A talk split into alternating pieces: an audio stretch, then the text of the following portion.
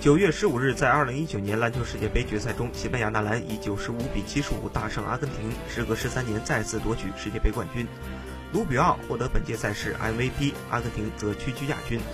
本届篮球世界杯正式落幕。西班牙是欧洲篮球劲旅，他们第一次世界杯夺冠是二零零六年日本篮球世界杯。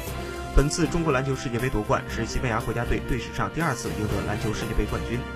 西班牙篮球世界杯八战全胜，在四分之一决赛中，西班牙击败波兰晋级四强。在半决赛中，西班牙遭遇澳大利亚，他们通过两个加时完成逆转，成功杀进决赛，并在决赛中完胜阿根廷夺冠。